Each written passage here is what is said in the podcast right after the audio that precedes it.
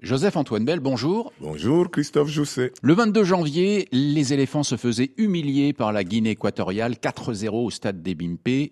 10 jours plus tard, les éléphants retrouvent ce stade avec en jeu une place en finale. Le passé, c'est le passé. Mais est-ce que c'est si simple à balayer? Est-ce que c'est si simple à gérer pour des joueurs de retrouver cette pelouse que plusieurs d'entre eux ont quitté en pleurant? C'est pas la pelouse qui les avait battus. Donc, retrouver la pelouse ne sera pas du tout un handicap pour eux. Ces mêmes joueurs reviennent aujourd'hui sur cette pelouse dans un autre contexte, avec d'autres idées en tête, avec un adversaire à affronter, mais surtout avec un passé récent qui est évidemment différent de ce que vous évoquez. Donc, non, la perspective de jouer un match sur cette pelouse ne doit pas leur poser un véritable problème. Quel est le défi à régler alors pour les Ivoiriens ? Les Ivoiriens, qui sont toujours revenus du diable, ne doivent pas se dire que leur destinée, ce serait toujours de courir après le score. Il faudrait que les Ivoiriens soient préparés à être en avance au score et que, quand ils le seront, ils se rappellent qu'ils ont été en retard et sont revenus, et s'ils sont en avance, les autres espèrent revenir. Donc, il ne faudrait pas qu'ils commettent les erreurs de leurs adversaires. Il ne faut pas s'habituer à être mené pour revenir. La RDC a déjà réussi sa CAN. Une demi-finale, c'est déjà plus qu'espéré. Sébastien Desabres rappelait qu'en prenant les léopards, il visait davantage la CAN 2025 que celle de 2024. Il faut s'attendre du coup à avoir des Congolais sans aucune pression, totalement décomplexés. Je pense que ça n'a pas échappé aux Ivoiriens. Les Congolais sont une bonne équipe, une vraiment bonne équipe, dans le sens où il y a un groupe qui s'entend bien, qui vit bien et qui a des objectifs réellement communs. Vous savez, je vais rappeler juste une action, c'est celle du pénalty contre la RDC lors du dernier match. C'est Chancel Mbemba qui fait la faute.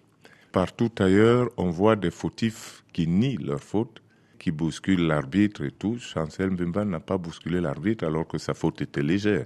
C'est un très bon capitaine qui a le sang-froid et la lucidité. La Côte d'Ivoire va avoir affaire à cette équipe-là qui est un animal à sang-froid. La RDC récupère Gaël Kakuta. Même si elle a pu passer les 2 tours précédents sans lui, c'est quand même positif, c'est quand même un plus. C'est toujours bien d'avoir son effectif et de pouvoir décider librement. Donc l'entraîneur est content de récupérer un joueur qui était titulaire avant sa blessure, et donc de pouvoir décider en toute conscience s'il commence ou s'il va rentrer en match. L'autre demi-finale opposera le Nigeria à l'Afrique du Sud, avec Victor Osimhen a priori. Un problème à l'abdomen a retardé son arrivée à Bouaké, mais hier il s'est entraîné comme tout le monde.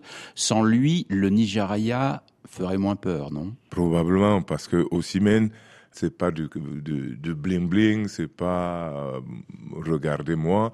Osimhen est une star qui a le bleu de chauffe en permanence. Donc, quelqu'un qui travaille réellement pour son équipe et quelqu'un qui n'a pas besoin d'être star, qui travaille pour les autres et qui n'est devenu star que précisément parce qu'il s'est travaillé pour l'équipe. On a en face du favori nigérian quand même, une Afrique du Sud avec Hugo Broos qui a fait ce qu'il a fait avec le Cameroun, et une ossature Ma Melody Sandance pour cette équipe nationale des Bafana Bafana. Quelles sont les chances des Sud-Africains ? Ah, mais les chances des Sud-Africains existent réellement, parce que les Sud-Africains aussi savent constituer une équipe, et que Hugo Broos a la particularité de savoir situer le niveau de son équipe et donc de construire une stratégie qui tient compte du niveau de son équipe et d'éventuelles faiblesses décelé chez l'adversaire. Donc il va forcément reproduire cela. Hugo Broos n'a pas honte d'accepter d'être moins fort que son adversaire, mais se dit « je peux être plus stratégique et plus rusé pour battre cet adversaire ». Donc je crois que les Nigérians sont prévenus. Merci Joseph-Antoine Bell, et à tout à l'heure. À tout à l'heure.